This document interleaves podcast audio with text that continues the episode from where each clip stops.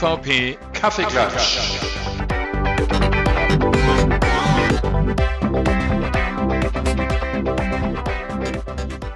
Einen herzlichen guten Abend.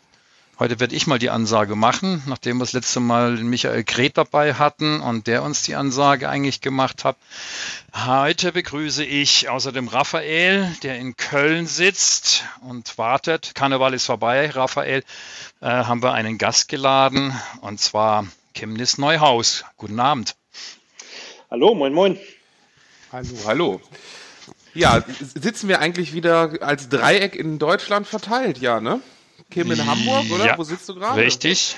Ja, ja, ich sitze in Hamburg, äh, hier auf dem Kampnagelgelände, mitten in der Stadt. Und ähm, Kaffeeklatsch, ähm, darauf habe ich mich heute gefreut. Habe hier auch einen Kaffee vor mir stehen, der dampft und ähm, freue mich auf einen netten Schnack mit euch beiden. Super. Äh, Dann darf ich auch nur Moin sagen. Moin Du- ist immer gut. Ja, richtig. Bin letzte Mal bei unserem Team-Special darauf hingewiesen worden, dass das in Hamburg nicht Moin Moin heißt, sondern nur Moin, weil Moin Moin würden nur Quatschköppe sagen. Also Ja, das Gesabbel, das Gesabbel, das macht man hier Gesabbel, nicht. genau. Touristen, Zugezogene, die haben Zeit für sowas. richtig so, die, die nicht wissen, wie es geht. Also Also der, der, der gepflegte Hamburger, der nickt auch nur, der sagt noch nicht mal Moin. Der nickt nur. Ach so, der ist ja noch, noch karger. Aber du musst dich erst mal vorstellen, Kim. genau. Ja, gut, also ich meine, ihr beide kennt mich ja, aber genau, Chemnitz Neuhaus der Name. Ähm, bin der Gründer und Geschäftsführer der Bright Skies GmbH. Das ist so ein ja, Systemintegrator, Beratungshaus, das sich auf Cloud ähm, spezialisiert hat. Ähm, da als Geschäftsführer bin ich ganz umtriebig. Bin ähm, genauso wie ihr beiden äh, MVP. Bei mir ist es ähm, ähm, die Kompetenz Azure, die ich jetzt seit zwei Jahren inne, innehabe und mich da auch ganz fleißig engagiere. Und ähm, ja, obwohl ich Geschäftsführer bin und deswegen natürlich auch so viel mit Marketing und Vertrieb und Personal und Finance und so weiter zu tun habe, lasse ich es mir nicht nehmen, doch so ungefähr die Hälfte meiner Zeit noch mit Kunden in Projekten ähm, zu verbringen. Also ich bin halt Technokrat im Herzen, liebe Technologie, liebe die Microsoft, ähm, bin ja flammender, überzeugter Cloud-Evangelist, ähm, also predige das Thema Cloud schon seit vielen Jahren und habe da im Grunde mein, meine Profession oder mein, meine Leidenschaft dann irgendwann zum Beruf gemacht und da ist eben die Bright Skies draus entstanden. Mhm. Du bist früher auch sehr viel mit dem Flieger unterwegs gewesen, oder? Ja, genau. Ähm, ich war auch so ein typischer Traveling Salesman, habe ähm, bei verschiedenen Herstellern gearbeitet. Da war eine VMware dabei und eine Red Hat, wo ich eben ja international halt auch ähm, viel äh, unterwegs war, um halt Kunden zu besuchen und sie zu betreuen. Dann auch teilweise wirklich ähm, weltweit unterwegs. Das war eine super tolle Erfahrung, ähm, halt auch mal so ne, mit anderen Kulturen, äh, Lateinamerika oder Asien, Nordamerika, ähm, Afrika, da mit den Leuten einfach mal zu tun zu haben, so auf professioneller Ebene. Das war eine super spannende Zeit und äh, hat mir auch Freude gemacht. Jetzt mittlerweile ist es nicht mehr so international, wie es ähm, früher der Fall war. Jetzt ist es eher die MVP Summit, die mich mal aus Deutschland rauszieht oder ähm, vielleicht auch mal ein Besuch in Dublin bei Microsoft. Ähm, ja, ein bisschen weniger Reisen bin ich auch sehr froh drüber. Ich bin ähm, Familienvater, ähm, habe zwei kleine Kinder und ähm, damals, als ich so viel gereist habe, habe ich die viel zu wenig gesehen und deswegen bin ich sehr froh, dass das ähm, bei der Bright Skies nicht mehr so viel international ist und nicht mehr so viel gereist werden muss. Super, also MVP Summit, ja, das steht ja kurz bevor. Ich glaube, dass wir das noch geschnitten kriegen vorm MVP Summit. Das sind noch acht Tage, wenn ich richtig weiß. Und äh, wir sind alle drüben, habe ich mitgekriegt. Ja, da haben wir wirklich, äh, wirklich Glück. Es sind diesmal relativ viele, glaube ich, sogar aus Deutschland drüben, oder? Also, Ich habe ja so ein, ja, Ja. ich habe so eine Liste gemacht, äh, eigentlich wie die letzten vier Jahre, ein bisschen spät. Irgendjemand, das warst du das, Raphael? Ich ja, glaube ja, ja. ich war das. Ja, der mir gesagt, hey, mach doch wieder mal eine Liste. Und die Liste, da konnte man sich mit den Fliegern eintragen. Und ich habe vorhin mal drüber, oder heute, was gestern, ich weiß nicht mehr, äh, mal reingeguckt und habe festgestellt, über 80 Leute haben sich da eingetragen und das ist ganz okay. Ja. Und wir fliegen alle wieder am Freitag. Ich habe gese gesehen, erst durch diese Liste, als ich dich nachgefragt habe und nachher die Leute eingetragen haben, ich habe äh, den Flug gebucht fürs, fürs Summit und dachte, wieso sind diese Reihen alle voll? Und diese schönen Plätze, weißt du, so außen, vorne, Notausstieg, die sind alle voll und rat mal, wer da sitzt. Ja, so lauter MVPs, ne? Die ganzen Kollegen, ne? Ja. Du weißt aber, mein, bei Bright Skies ist es natürlich so, dass wir nicht alle zuselben den Flieger nehmen dürfen, weil dann wird es gefährlich, wenn da, da eine Maschine abstürzt. Das ist sowieso gefährlich. Der MVP-Bomber, der dann, also die, die 747 ja, aus Frankfurt, genau. äh, aus Frankfurt mit der äh, Kennzeichnung 491 ist die eine und 490 ist die andere. Also es fliegt ja immer dieselbe. Ich hatte den Flieger auch schon, da war das Ding total leer. Das war auch so ein Vergnügen, wenn wir über Flieger reden. Da fuhr ich mit einem Bus nach draußen das war schon sehr seltsam, äh, weil irgendwie habe ich nicht kapiert, wieso nehmen wir einen Bus? Also ich meine, Jumbo, da, da dockt man normalerweise direkt an. Schon allein wegen den Leuten, aber es fuhr nur ein Bus und äh, es war auch der einzige Bus. Das heißt, rüber zu es hatte ich, ich hatte ganz hinten einen, einen Sitz gebucht und ich hatte das ganze Abteil für mich. Komplett mit Stewardess. Die war für mich, nur für mich alleine da. War nur die falsche Richtung, weil eigentlich ist das, das, das, äh, in die falsche Richtung rüber zu. Es geht's eigentlich, wird ein sehr langer Tag werden. Aber Kim, du reist ja nicht, du reist ja direkt. Äh, du hast ein paar Tage vorher, äh, glaube ich, San Francisco ausgesucht, oder?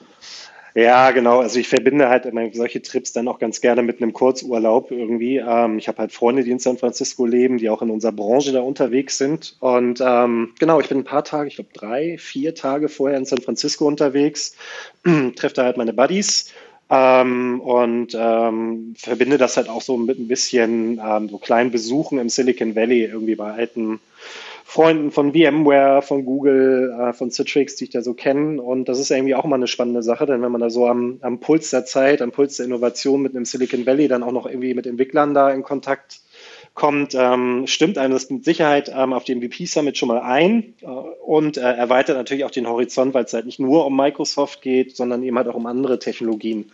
Man muss ja sagen, so rein marketingtechnisch ähm, sind die Amis uns ja immer ein, ein Stück voraus, so was gerade neue innovat äh, ja, innovative Technologien angeht. Da sind wir eben immer so anderthalb Jahre ahead.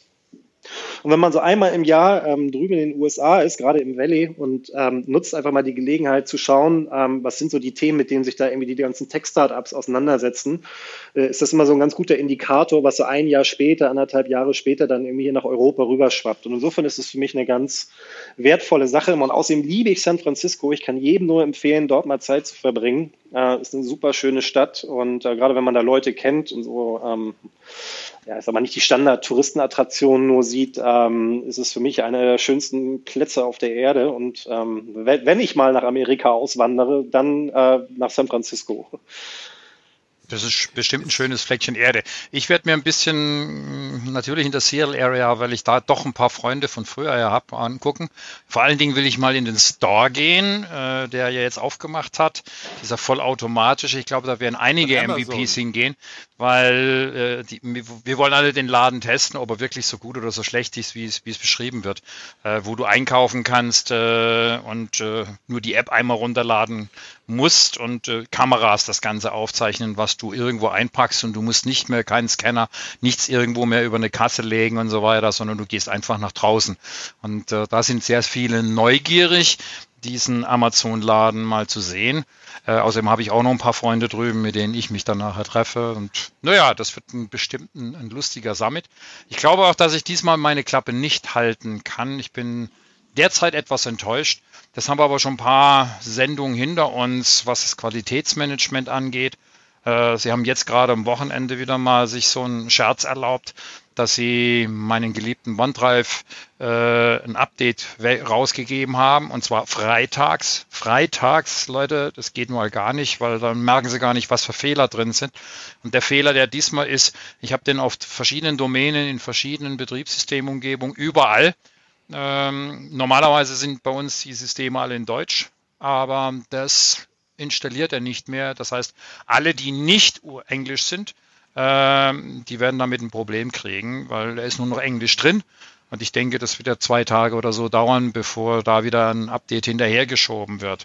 Und das bemängel ich zurzeit. Es ist nichts auf der Webseite. Ich stelle das nicht mal alles selber fest, aber du kriegst dann äh, mittlerweile, hey, hast du schon mal eine neue Version? Also da kommen Mails aus irgendwo aus der Welt, die mich darauf hinweisen, dass da was Neues gibt. Und äh, dann stellst du fest, hey, da hat sich wieder was eingeschlichen. Und mit den Updates ist ja auch nicht viel besser geworden, was sie da uns mit Intel und Co. um, um die Ohren geschmissen haben. Du hast jetzt so viele Themen aufgemacht. Ja. ich weiß gar nicht, wo ich anfangen soll. Ich, ich, ich war gedanklich noch in der Wärme, aber äh, und beim Summit, wo es aber eigentlich kalt wird. Deswegen ist San Francisco als Vorbereitung bestimmt eine gute Idee oder als, als Nachbereitung. Ähm, ja, was Urlaub angeht, das ist richtig. Ja, auf jeden was Fall. Urlaub angeht, ja, was, was Qualität angeht, wir haben letztes Mal schon gesagt, dass man auch beim Book vier bis fünf Stunden warten muss, bevor man es benutzen kann am Anfang, was natürlich auch nicht so geht. Ähm, ich nehme, ich greife mal einfach einen Punkt raus. Ähm, Richtig. Nämlich wirklich so ein bisschen Qualitätsgeschichte. Äh, ich gehöre glücklicherweise so ein bisschen zu diesem Windows Dev und Device Team und darf so Mixed Reality Headsets testen. Ähm, und hab mir hab auch eins, also jetzt von Acer gerade hier. Ähm, und ähm, ja, habe auch eine, auf FADW gab es eine, gab's eine Konferenz, das ist so eine kleine private Hochschule, oder kleine, klein ist sie ja gar nicht, äh, private Hochschule, wo wir so ein bisschen gemacht haben. Und was ist mir passiert auf der Bühne vorne während der Session? P bitte überprüfen Sie Ihr Displaykabel. Also, und ich habe es natürlich während der Session nicht hinbekommen, den Fehler zu lösen. Äh, jetzt bin ich mit dem, mit dem Mixed Reality Support schon die ganze Zeit dran. Äh, das Tolle ist, dass ich den Fehler nicht reproduzieren kann. Also ich weiß nicht, woran es liegt, was ich drücken muss, damit dieser Fehler auftaucht. Äh, und ich will jetzt nicht riskieren, wieder eine extra eine Session zu machen, nur um den Fehler zu reproduzieren. Also, ne? So dieses, mhm. dieser Vorführeffekt. Ähm, aber es ist mir halt aufgefallen, auch als, als Feedback von vielen anderen, dass Mixed Reality und die Headsets eigentlich generell gut sind. Es klar noch ein paar Spiele fehlen. Ähm, gut, das ist, das ist noch zu neu dafür, aber weiß ich, Halo Recruit. Äh, ich äh, habe jetzt mal ausprobiert äh, Star Trek äh, Bridge Crew. Da spielt man wirklich den Kapitän äh, auf der Enterprise und kann dann ähm, äh, ja beamen, Raumschiffe beschießen und was auch immer. Äh, aber was mich halt ist auch so die die Qualität. Also es funktioniert nicht immer. Also man kann zwischen fünf Minuten mit Headset einfach einstecken ähm, und es klappt, bis hin zu zwei Stunden mit äh, HDMI-Adapterkabel rein und rausstecken, Dockingstation benutzen, andere Dockingstation benutzen, äh, verschiedene Adapter durchprobieren und irgendwann geht's dann wieder. Ähm, wo ich halt sagen muss, da bin ich auch gerade dran, da den Fehler zu finden, aber ja, das ist nicht so die Qualität, die man sich wünscht, wenn man sich vorstellt, dass sich ein Kunde in den Laden geht, ein Surface Book 2 kauft mit Ultimate äh, Mixed Reality Device, äh, den HDMI-Adapter, so eine Brille für 500 Euro. Da ist er gut äh, fast 4000 Euro los, steckt das an, das funktioniert nicht. Ne? Da ist halt die Frage, ist das jetzt nur auf der Client-Seite so oder haben wir auch entsprechende Meldungen, Kim, das weißt du eher, was im Azure-Umfeld, also auf den Servern irgendwo ja, ja, ja. von sich geht? Naja, ich denke, die Qualitätsprobleme wird es wahrscheinlich auf beiden Seiten geben. Aber ich denke, es gibt halt so zwei Dimensionen, die man bei der ganzen Geschichte beachten muss. So das eine Beispiel, was äh, Raffi jetzt gerade angebracht hatte, da reden wir ja wirklich über ja, Bleeding Edge äh, Technology, also wirklich richtig heißes Zeug, irgendwie ähm, die neuesten Devices, äh, die noch lange nicht Commodity sind. Ne? Also wo es noch nicht so eine riesige äh, Installationsbasis und deswegen auch wenig qualifiziertes Feedback irgendwie aus der Community heraus gibt, also aus der, aus der Nutzerschaft. Ich glaube, da muss man wahrscheinlich heutzutage schon viel Toleranz mitbringen, wenn man wirklich das, den, den allerneuesten Kram immer am Start haben will. Dann, dann, dann hat man halt noch wirklich viele ja, Erstproduktionsprobleme, Montagsprobleme und solche Geschichten. Ähm, ich glaube, das, das wird sich auch schwer vermeiden lassen, solange eben irgendwie die Hersteller und Microsoft ist da sicher einer, nicht doch das Thema Testing halt irgendwie noch professioneller angeht, als sie es eh schon tun. Also das ist für mich so eine Dimension, ne? wirklich die ganz neuen Dinge irgendwie, da erwartet man oder da, da kann es halt schon mal sein, dass es einfach nicht getestet worden ist und die Community halt ähm, noch nicht genug Feedback geliefert hat. Aber bei so dem anderen Beispiel, was du gebracht hattest, Hans, ähm, so mit OneDrive, ja, der, der OneDrive-Client, äh, ich, ich weiß nicht, wie viele Millionen Mal Male, wahrscheinlich Milliarden Male, der mittlerweile auf diesem Planeten installiert worden ist. Und ähm, der ist ja auch wirklich ein essentieller mh, hm, ja, ähm, Bestandteil oder ja, Teil der Strategie der Microsoft ähm, äh, Cloud und Mobility Strategie geworden. Und zwar ist er so essentiell, ähm, dass sich ja alles drumherum rankt. Und da muss ich sagen, irgendwie selbst bei den kurzen Innovationszyklen, die wir da in dem Umfeld haben, würde ich mir da schon auch ein professionelleres Testing auch einfach erwarten. Ne? Ich meine, diese ganzen Testthemen, die so in der Softwareentwicklung stattfinden, ähm, die laufen ja auch alle hochautomatisiert und ähm, ja eigentlich ja auch sehr, äh, sind sehr gut professionell, äh, professionalisierbar und auch industrialisierbar. Und das fand ich schon sehr erschreckend, das Beispiel, was du da vorgebracht hast, dass irgendwie dein OneDrive-Client auf dem Deutschen OS auf einmal Englisch ist und auf dem Französischen wahrscheinlich Spanisch und auf dem Spanischen Italienisch oder so. Keine Ahnung. Das ist ja. schon, das ist schon echt hart. Ähm, so ein bisschen verstehe ich es natürlich, ne? weil die ganzen Softwarehersteller setzen alle auf agile Softwareentwicklung. Ne? Das heißt, man hat kurze Sprints, irgendwie wenig Zeit zum Testen, Teams, die gegeneinander arbeiten, ganz kurz, eng gesteckte Roadmaps. Das ist verdammt sportlich, was sie da, was sie dort leisten müssen. Und wahrscheinlich leidet das gute alte Testing, was eigentlich immer der Erfolgsfaktor Nummer eins irgendwie bei Software war, leidet einfach drunter. Ne? Und ich glaube, daher kommt das so ein bisschen. Mhm. Einmal diese agile Welt und diese diese äh, aggressiven, innovationsgetriebenen Entwicklungsprozesse und Methoden auf der einen Seite und andererseits natürlich auch ganz moderne Technologien, die einfach noch nicht Commodity sind, die noch nicht abgehangen genug sind und noch nicht von der Masse so getestet worden sind. Das kommt da einfach zusammen. Und ich glaube, das hat man im Frontend wie im Backend. Ja, man hat aber dann schon auch gemerkt, also ich meine, äh, auf der Ignite waren die, die Microsofties schon sehr, sehr nervös. Sie wissen, dass sie hier sehr viel zu verlieren haben. Nochmal verzeiht man denen irgendetwas wie in der Vergangenheit nicht mehr. Und trotzdem fangen sie jetzt an, wieder zu schludern, weil das hat nichts mit zu tun nachher um Testing. Man spricht immer vom Ring Null. Ring Null ist dann nachher Microsoft. Bei Microsoft testet kein Mensch. Du kannst jeden Microsoft die fragen, weil intern, wenn die ein Problemchen haben, sie bringen es selber gar nicht auf die Reihe, sie geben es nämlich ihrer eigenen IT und die wissen, wie man es letztendlich dann irgendwo wieder hinbringt. Aber das ist das riesige Problem, dass der Support nachhängt, dass die Leute da nicht Bescheid wissen und das ist halt eine essentielle Geschichte, weil da der normale Benutzer dran sitzt ja, die IT spricht Englisch, das ist überhaupt kein Problem. Aber die, die jetzt letztendlich nur mal irgendwelche Daten in irgendeinem Unternehmen reinklopft und auf einmal dann irgendwo eine englische Fehlermeldung kriegt und nicht mehr Einstellungen, sondern nur noch Settings vor sich findet und so weiter, sowas darf nicht passieren. Ich meine, irgendwo drauf, man hat es auch gemerkt, die Leute leben immer 300 Nummern eigentlich in der Zukunft und äh, man sollte da, sie fragen uns ja, also die OneDrive-Jungs und äh, das weiß Raphael, wir sind ja, ja beide ja. in so einer Moortruppe, sie fragen uns ja und ich habe das letzte Mal schon darum gebeten, hey, bringt mal ein Techie mit, dann sind sie gleich mit acht Techniker da gestanden und haben uns auch, also, ja, es war gut, weil ja. wir waren ganz verdatzt, dass die letztendlich an uns auch Fragen hatten mit GDPR etc. Ähm, das, man merkt, dass sie was wollen, aber ich finde, wenn sie schon intern keine gescheiten Tester haben, dann sollen sie solche Gruppen, wie es bei uns gibt, äh, letztendlich sagen, hey, guckt uns einfach mal eine Version an, weil äh, alles andere funktioniert nicht, weil das Ding ist nachher scharf geschaltet und das Tolle ist, ich habe es in mehreren Domänen, wo ich weiß, dass die nicht alle auf First Release sind. Andere, mit denen ich heute gesprochen habe, die haben mir gesagt, nee, bei uns ist der noch nicht aufgeschlagen und deshalb ist es so ein bisschen äh, manchmal weiß ich nicht, was das soll. Es ist halt der Client und der Client tritt viel mehr auf, als wenn im Serverbereich was nicht funktioniert.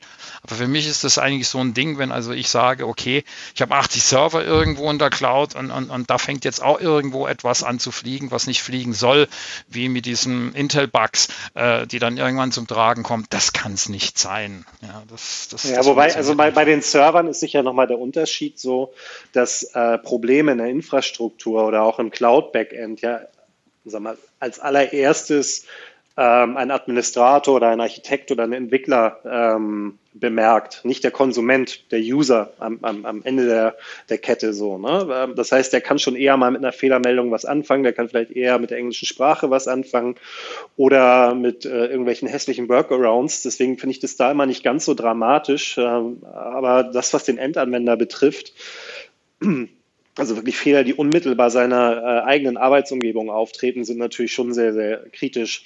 Aber ich musste auch so mal ein bisschen hier eine Lanze brechen für Microsoft, so aus der Azure-Sicht. Irgendwie, ähm, natürlich finden wir auch immer wieder in unseren Projekten irgendwie Bugs in, in irgendwelchen Azure-Services oder auch Fehler in den Dokumentationen oder ähm, manchmal gibt es auch gar keine Dokumentation. Hatten wir ja. auch gerade irgendwie letzte Woche ein Projekt, so Fehlanzeige, Dokumentation wäre schön gewesen. Ähm, Aber wenn man das so über die Kanäle, die uns so zur Verfügung stehen, also nicht nur einmal uns MVPs, sondern halt auch ähm, so als Microsoft-Partner, dann muss ich sagen, hat sich das schon sehr, sehr stark verbessert im Vergleich zu vor zwei, drei, vier, fünf Jahren irgendwie. Also ich kriege eigentlich immer sehr schnelle Reaktionen und auch qualifiziertes Feedback, selbst wenn ich über die Konsumentensupport-Funktionen im O365 oder im Azure-Portal gehe, wenn ich darüber ein Ticket aufmache, habe ich relativ respektable Antworten bedeutend, ähm, die da vom Support kommen. Also ich habe da schon teilweise echt das Gefühl, die lesen sich dann auch die Fehlerbeschreibung an und ähm, beten jetzt nicht nur so einen First-Level-Qualifizierungsfragenkatalog ähm, äh, ab und schicken einem den zurück, sondern äh, wenn die wirklich die Infos bekommen und äh, die relevant sind für ein Problem, kriegst du halt auch schnell eine Unterstützung und halt auch ein Feedback, zumindest ein Workaround, vielleicht nicht gleich ein Fix oder so. Also da muss ich schon sagen, ähm, bin ich jetzt nicht unbedingt unzufrieden, was, was den Support angeht. Also ich meine, Support und Produktqualität sind zwei verschiedene Dinge. Ne? Ähm, mhm. Aber da muss man halt auch sagen, irgendwie da funktioniert es dann. Ne? Klar, Pro Produktfehler treten auf, aber wenn du sie dann meldest und Unterstützung brauchst, kriegst du sie auch. Ja, das, das muss ich, muss ich einmal, einmal einspringen und das auch untermauern, weil auch bei dem Mixed Reality Beispiel, wenn wir da bleiben, ich habe sofort einen Support-Ingenieur bekommen, ich zeichne das über das Feedback Hub auf, ich gebe ihm das, ich, meld, ich melde das, wir diskutieren darüber, wir übertragen über diesen Feedback Hub-Weg ähm, die Logs und auch die Screenshots und äh, was passiert, in welchen Schritten wird was gemacht. Also da ist man auch an der Fehlerlösung auch interessiert und ich habe auch äh, gestern oder vorgestern von der MVP-Kollegen gesehen, auch äh, die Language Geschichten, also die Lokalisierung der verschiedenen Produkte. Da gibt es ja eine LinkedIn-Gruppe, ähm, Mittlerweile auch ja. in der Tech-Community eine Gruppe. Das funktioniert auch. Äh, da hat nämlich unsere liebe Kollegin in PowerPoint war es, Hans, glaube ich, in PowerPoint mhm. äh, Namensvorschläge und Änderungen gemacht und die waren, ich glaube, in der nächsten oder übernächsten Update mit drin. Ähm, und es ist wirklich jetzt leichter verständlich und man weiß, was dieses bestimmte Button eigentlich auslösen soll. Ähm, also funktioniert das schon. Ich weiß vom Insider-Programm zum Beispiel, die bauen das auch gerade um beim, aus dem Windows-Bereich. Ähm, Mode-Programm ist ja auch sowas, ne? Ist ja eigentlich auch ein großes Richtig, ja. Ne? Die ähm, haben, also, also Stephen hat aufgrund von meinem Bug, den ich an, an ja. ihn und an, an, an Jason geschrieben habe, sogar am Samstag noch geantwortet. Ja, das heißt, also erstmal kam eine automatische Antwort, ich bin nicht im Office, was selbstverständlich ist für den Samstag, ja. aber er hat dann geschrieben, danke fürs Übermitteln. Also äh, es gibt anscheinend ein paar Mails, die er auch dann liest, wobei er immer sagt, er liest keine Mails, er macht nur noch Twitter. Aber es ist halt eine Ausnahme wahrscheinlich, wer auch immer schreibt das ist aber genau die Frage, die du ansprichst, vielleicht auch an, an Kim wieder zurückgegeben.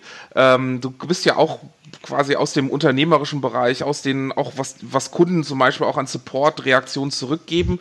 Ähm, welcher Kanal ist heute noch der richtige? Also LinkedIn-Gruppe, Twitter, äh, Mail, Feedback-Hub, ähm, also viele, die mich fragen, wissen gar nicht, wohin sie sich wenden sollen und wenden sich dann in unsere Windows 10 Facebook-Gruppe. Wir sammeln das und geben das weiter. Es ist aber auch, ja, also schwierig, ne? Wohin? Und dann gibt es natürlich, ja. hast du gerade noch gesagt, den Partnerkanal, ne? Über den ihr auch gehen könnt, ne? Ja, absolut. Also ich glaube, Kanäle, äh, an denen mangelt es nee. nicht. Und man kann auch wirklich schwer sagen, irgendwie äh, pauschal, der und der Weg ist irgendwie immer der beste irgendwie. Also, sag mal so, als Partner ist es immer clever, auch ähm, die, die Supportwege, die man eben als Partner, wenn man jetzt selber seinen eigenen Premier-Vertrag hat oder so, die ja. zu nutzen. Ähm, aber auch, ich sag mal, Baseline ist eigentlich immer die in, in, in die Produkte, also in die Cloud-Produkte eingebetteten ähm, Support-Möglichkeiten wirklich zu nutzen. Also wirklich vom, vom so profan das klingt, im Office 365 Administrationsportal dort eine Störung melden, ein Problem melden oder bei Azure eben in einer, einer entsprechenden Stelle weil alle anderen Support-Wege, die ich jetzt so in letzter Zeit genutzt habe, referenzieren dann halt immer die Tickets, die an den Stellen dann eben abgelegt worden sind. Und alles, was einem sonst noch so zur Verfügung ste äh, steht, ähm, vom, vom Facebook-Post, äh, Twitter, keine Ahnung, was es alles noch so gibt, ähm, ja, ja äh, funktioniert immer dann gut, wenn man eben halt auch so ein Standardticket einfach ähm, auch referenzieren kann. Und also ich sag mal, pa zu pauschalisieren ist da wirklich schwer. Es ist, kommt halt auch mal so ein bisschen auf das Thema an. Ne? Hast du irgendwie eher ein Feature-Request oder ist natürlich ein User-Voice irgendwie äh, ähm, gut beraten? Ähm, hast du wirklich eine Eskalation, wo bei einem Kunden wirklich gerade Geschäft kaputt geht äh, aufgrund eines Bugs, ja, oder wo Projekte gefährdet sind oder ähnliches, dann ist es immer super, die Account-Teams halt äh, bei der Microsoft auch mit einzubinden, die einfach ein sehr persönliches Eigeninteresse daran haben, die Kunden glücklich zu machen, die dann halt dann doch nochmal die extra Meile irgendwie gehen können. Mhm. Ähm, also ich würde sagen, so unterm Strich, als Partner hat man sicher noch ein, eine ganze Anzahl von zusätzlichen Eskalations- und Supportwegen, ähm, als man sie jetzt vielleicht ähm, einfach nur als Endkunde hätte. Und ähm, naja gut, der MVP-Status ähm, mit dem direkten Zugriff auf die Produktgruppen und so, der toppt natürlich alles, was, was das angeht. Das ist richtig, aber man, wir ja, bemühen uns auch und das, das, das, das Thema ist einfach, dass wir schon sagen, das erleben wir bei Windows 10, dass die Leute Fehler beschreiben, wo du auch nur im Ferntesten eigentlich, also manchmal weiß ich gar nicht, was derjenige mir eigentlich sagen will und äh, erstmal fünf, sechs, sieben äh, hin und her und dann werden Leute schon manchmal etwas ungestüm, äh, wenn ich so drüber lese. Daniel macht bei, bei uns hier äh, im Windows 10 ja mit einer Engelsgeduld äh, widmet er, er, sich den Kunden. Ähm, das ist auch so eine Sache, wo ich sage, hey, die wissen gar nicht, was wir denen als solches wegnehmen. Und dann gibt es dann doch Leute, die dann sagen, okay, ich habe das und das Problem. Ich benutze ein XYZ-Notebook und ich habe bei dem das und das ist angeschlossen und habe diesen jenes Problem, wo man wirklich nachvollziehen kann und auch die Windows-Version oder Treiber-Version letztendlich zum Teil drinstehen, wo du sagst, hey, perfekt. Also äh, da kannst du dann reagieren und das kannst du packen und auch dann letztendlich weiterleiten. Und äh, im professionellen Bereich steht natürlich ein ganz anderer Druck dahinter, weil ein Problem wird da natürlich öfters auftreten, weil Firmen ja oftmals gleiche Maschinen, gleiche Rechner als solches benutzen. Ich glaube, ganz entscheidend ist halt ähm, nur so mit dem Support, aber der Microsoft zusammenarbeitet, ist es nicht nur eine Frage zu stellen, sondern die Frage oder ein Problem zu melden, sondern es halt richtig zu tun. Ne? Und als, als Partner oder als MVP oder als, ich sag mal, Vollprofi ähm, ist halt die Kunst sozusagen wirklich auch bei der Eröffnung eines Problemtickets oder eines Support-Tickets halt gleich die richtigen Informationen quasi vorqualifiziert mitzuliefern. Ja. Das beschleunigt halt vieles und macht es ja auch dem Support dann irgendwie leichter. Ne? Wenn die irgendwie nur ähm, eine Fehlermeldung bekommen, mein Windows 10 tut nicht, macht, dass das wieder geht, liebe Microsoft, und kriegen das halt irgendwie in ihren, in ihren Ticket Desk rein. Ja, gute Güte, was sollen die armen Leute denn damit machen? Also man muss die Fragen halt auch richtig stellen und auch die Probleme qualifiziert melden, dann klappt es auch. Das ist natürlich für den Konsumenten sehr schwer, ähm, aber für, für uns äh, IT-Pros geht das natürlich schon. Ja, das war das Qualitätsmanagement. Kommen wir zum nächsten Thema, Raphael. Das ist, das ist wunderbar. Äh, du, du, hast eben wirklich so viele aufgeworfen auf einmal. Äh, naja, äh, ich habe trotzdem eine äh, ganz interessante Geschichte. Ähm, ich habe nämlich äh, äh, wieder was gelesen, nämlich äh, Link setzen, Framing, äh, alles Mögliche. Auch da gibt's wieder Neuerungen in Richtung E-Privacy-Verordnung, gibt's wieder Neuerungen und äh, wo wir bei so ein bisschen aus der juristischen Ecke Neuerungen kommen, wir sind unter 100 Tage für die Datenschutzgrundverordnung. Ähm, mhm. und ich habe mal zwei Fragen rumgestellt über Twitter, über Facebook. Das habt ihr wahrscheinlich mitgekriegt. Die eine ging um die E-Mail-Nutzung und das andere ging um, beschäftigt ihr euch überhaupt äh, mit der Datenschutzgrundverordnung? Also ist das überhaupt ein Thema? Und ich habe äh, relativ viel Rückmeldungen bekommen, also äh, auch von MVPs. Also äh, einmal ähm, die mit der E-Mail-Geschichte, das machen wir gleich, glaube ich, äh, mit der Datenschutzgrundverordnung. Es sind viele, die sich jetzt damit beschäftigen, auch kleinere Unternehmen, die dann aber kommen und sagen, okay, wir können gar nicht so einen riesengroßen Aufwand betreiben, wir wissen gar nicht, was wir machen sollen. Also kleine Unternehmen meine ich jetzt so fünf Leute, acht Leute, neun Leute, also alles das, die auch noch keinen Datenschutzbeauftragten brauchen, ähm, die gekommen sind und gesagt haben, was, was tue ich eigentlich, was mache ich jetzt? Ähm, und irgendwie muss man sich mit dem Thema ja beschäftigen, irgendwie muss man compliant werden und muss auch in der IT teilweise Dinge umstellen. Ähm, und das fand ich ganz spannend, dass jetzt irgendwie, ich weiß auch nicht warum, äh, ja, irgendwie der Korken geplatzt ist und ganz viele kommen und meinen, ja, sie müssen ja vielleicht doch was machen und sie müssen vielleicht doch die Festplatte verschlüsseln und vielleicht doch E-Mails verschlüsselt versenden. Ähm, weil wenn man so ein bisschen in die Richtung Bitkom geht und da mal guckt, die haben eine Umfrage gestartet Ende letzten Jahres, dass sich nur die Hälfte äh, so aktuell ein bisschen mit beschäftigt äh, und der Rest, ähm, ja, eigentlich gar nichts tut. Ähm, auch was, ja, Digitalisierung allgemein angeht, also von dem juristischen bis hin zur Digitalisierung. Ähm, deswegen, da bin ich ja mal ganz gespannt. Also wie gesagt, ich habe super viele Rückmeldungen bekommen, die alle natürlich 100.000 Fragen hatten. Ähm, aber ja, aber ich sag mal, jetzt sind auch so wir, die äh, ein Startup gegründet haben oder Co., die jetzt ja so langsam, okay, auch wir müssen uns mit, diesem, mit diesen Thematiken beschäftigen und auch wir müssen uns mit ja, Digitalisierung beschäftigen und äh, irgendwie spielt das alles, jedenfalls was ich so in den letzten Monaten gemerkt habe und auch jetzt extrem, alles auch ineinander rein. Also ähm, ich denke auch selber mehr darüber nach, wie ich einen bestimmten Dienst sicherer mache, wie ich eine Architektur besser baue. Äh, fängt an bei unseren klassischen Webseiten, die wir für die Community haben. Also, Azure Web Apps, wir haben ja ein Azure Pro jetzt hier, äh, wo man darüber nachdenkt, okay, welche Variante benutze ich jetzt? Also welche Variante ist die Variante mit der wenigsten Wartung? Also äh, gehe ich schon mal hin und nimm keine äh, keine VM, äh, wo ich mein MySQL draufsetze und da die Datenbanken draufsetze, sondern guck, ob ich irgendwo einen Service finde. Und ähm, da hat Microsoft hat auch ziemlich viel getan. Ähm, und ja, das, ja, von, wie gesagt, über Datenschutzgrundverordnung transportiert irgendwie, äh, ja, Digitalisierung, Erneuerung äh, und auch in den eigenen Projekten kommt mir das jetzt, wie gesagt, immer häufiger vor. Ähm, und ja, das ist eigentlich ein ganz spannendes Thema. Wie ist das denn bei euch? Also äh, bei Brightside glaube ich sofort. also hab ich, weiß ich ja auch, ähm, dass da mitgetrieben wird. Ähm, hostet ihr eure Seite eigentlich auf Azure? oh Gott, ähm, habe ich was gefragt. Ähm, okay, oh, du hast so viel gefragt. Äh, Nein, also einmal, einmal ja. Also, pass auf. Ja, wir hosten auf Azure, natürlich. Ähm, gute Güte war das eine Trauergeschichte, bis wir das mal wirklich vernünftig zum Rennen hatten. Äh, wir haben eigentlich eine völlig profane ja. WordPress-Seite und hatten da äh, natürlich wollten wir auch, ne, wie du so schön geschrieben hast, möglichst wartungsarm äh, dieses, das ganze Betreiben, hochverfügbar, hochskalierbar und so.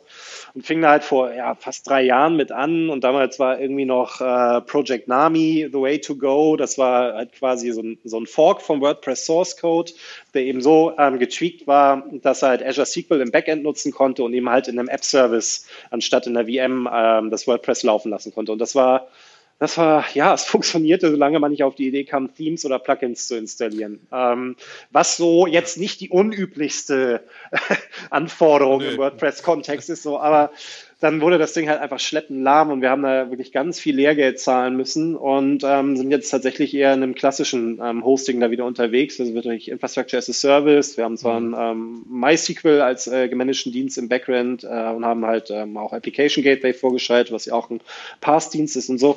Also Lange Rede, kurzer Sinn. Natürlich sind wir auf Azure, das versteht sich von selber. Es gibt nichts anderes. Wir haben eine Microsoft First äh, Philosophie. Wir nutzen immer nur Microsoft äh, Technologien und Cloud Technologien.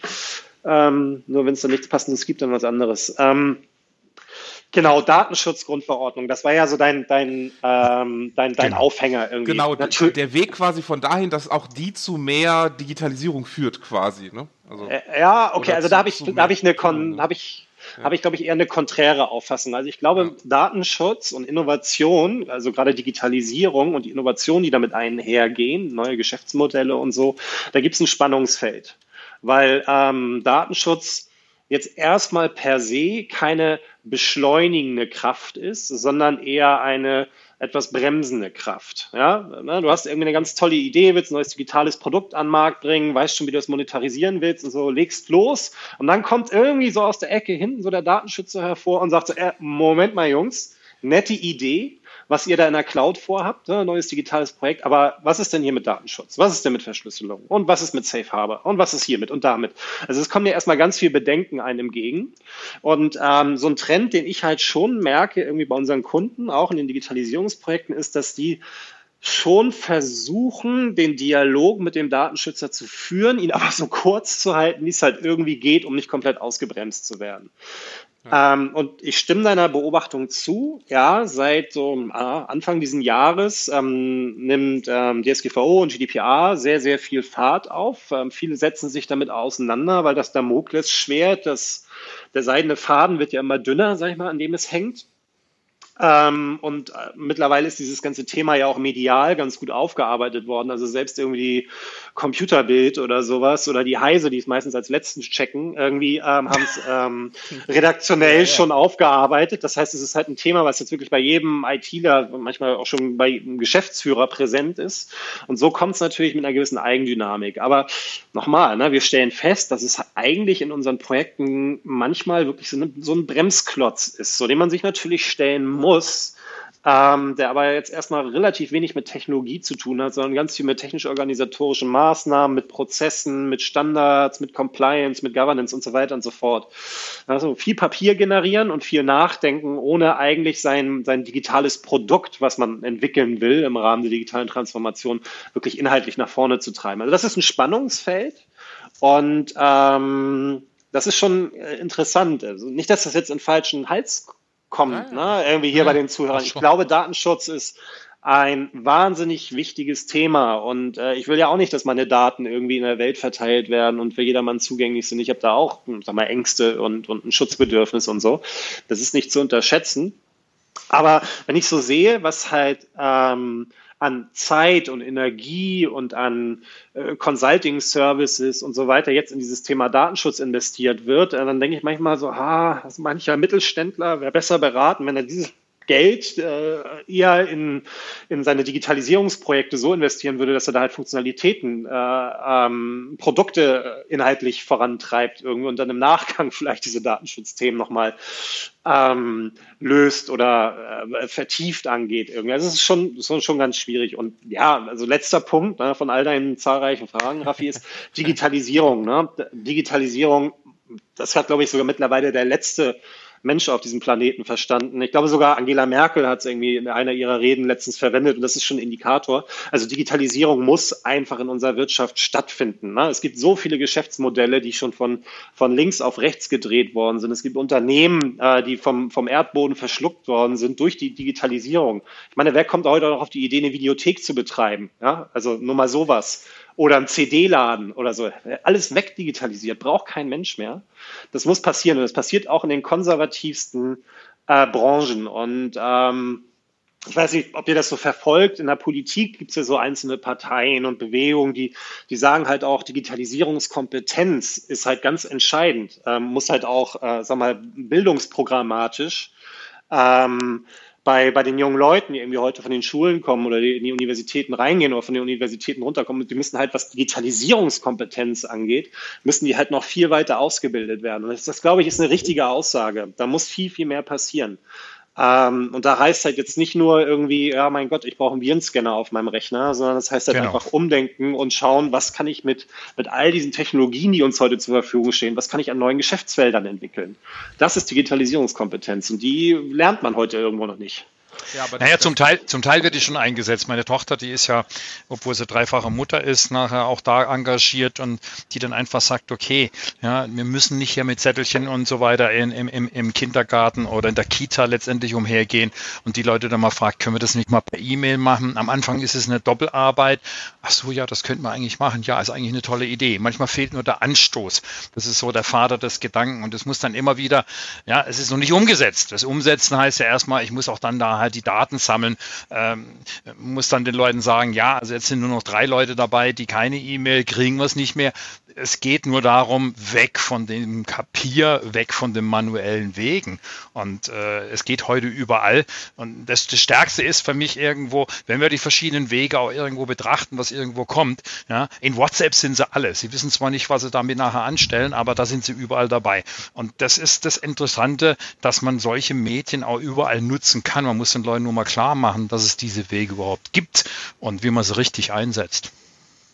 Genau, aber was, wovon du jetzt gesprochen hast, Hans, ist, sag jetzt mal eher eine IT-Nutzungskompetenz. Ja, ein Schüler soll lernen, wie es mit E-Mail funktioniert, was vielleicht an Collaboration-Möglichkeiten Nicht, nicht die Schüler, sondern ne? die Verantwortlichen. Das heißt also die Kita-Verantwortliche, die da letztendlich das macht. In den Schulen die Lehrer, die das erstmal dann draufbringen müssen. Das sind immer nur ein paar Vorreiter und äh, da fehlt es oftmals an der Kompetenz, überhaupt sowas anzupacken. Ja, ja, ja, Aber meint ihr, dass das, also ich weiß nicht, ich hatte jetzt auch nicht Zeit, die, äh, was war das, 150 Seiten Koalitionsvertrag zu lesen.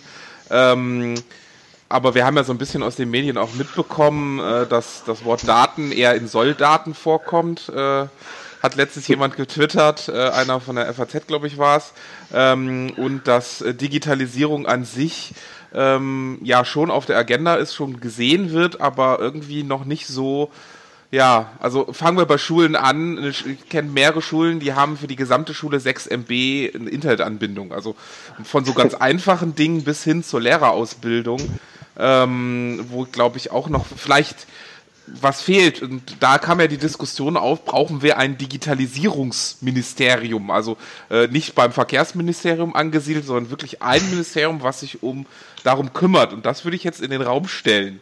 Was meint ihr? Brauchen wir ein eigenes Ministerium, was sich um Digitalisierung kümmert? Also aus meiner Sicht, äh, Raphael, 100%ig, wir brauchen das, weil die ja. Institutionen, die es jetzt im Moment gibt, nehmen wir mal auf der europäischen Ebene der Herr Oettinger oder auf ja. ähm, nationaler Ebene der Herr Dobrindt. Da, darf man mit dem MVP Kaffeeklatsch Politiker bashen? Darf man das? Ich versuche es dezent ja, ja, zu machen. Klar, ähm, alles gut. Also, Sie können das ruhig hören. wenn, wenn die ähm, nachweisliche Digitalisierungskompetenz hätten, dann äh, hätte ich vielleicht ein besseres Gefühl. Aber ich meine, ihr habt ja alle diesen Meme äh, gesehen, der irgendwie über die Socials in der letzten Woche ging, als Dobrindt da äh, angekündigt wurde, irgendeine Faxhersteller atmen ja, auf. Genau. Ne? Großartig, das, äh, das, das sagt halt. Also ich glaube, ja, Digitalisierung ist ein riesen, riesen Thema. Wir, ich meine, wir reden ja schon seit Jahren irgendwie immer von der Wissensgesellschaft. Ne? Deutschland muss eine Wissensgesellschaft sein. Wir müssen irgendwie Ingenieure und Erfinder müssen wir äh, ähm, ausbilden und da liegt die Zukunft, weil die Maschinen äh, werden uns ja irgendwann alles alles abnehmen. Ich sage jetzt mal Augmented Reality ist ja vielleicht noch ein einfaches Beispiel, aber eher Artificial Intelligence, KI, Machine Learning, die werden ja irgendwann Jobs ähm, eher, ja, überflüssig machen. Das heißt, man kann irgendwie nur auf anderer Ebene noch relevante Jobs ähm, ja als Mensch ausfüllen, irgendwie, wo man besser ist und effektiver ist. Und da ist natürlich einfach ja diese Digitalisierungskompetenz einfach total entscheidend, weil diese, diese Kreativität, die benötigt ist, um ein digitales Geschäftsmodell aufzubauen, das, die hat kein Automat, die hat keinen Rechner, Machine Learning hin oder her. Ähm, eine Machine Learning spuckt dir kein Geschäftsmodell aus. Das musst du dir halt selber überlegen. Und da musst du clever und kreativ sein. Und das muss halt gefördert werden. Deswegen brauchst du Digitalisierungskompetenz, ähm, die normale Bildungspolitik tut sich da schwer, braucht da lange.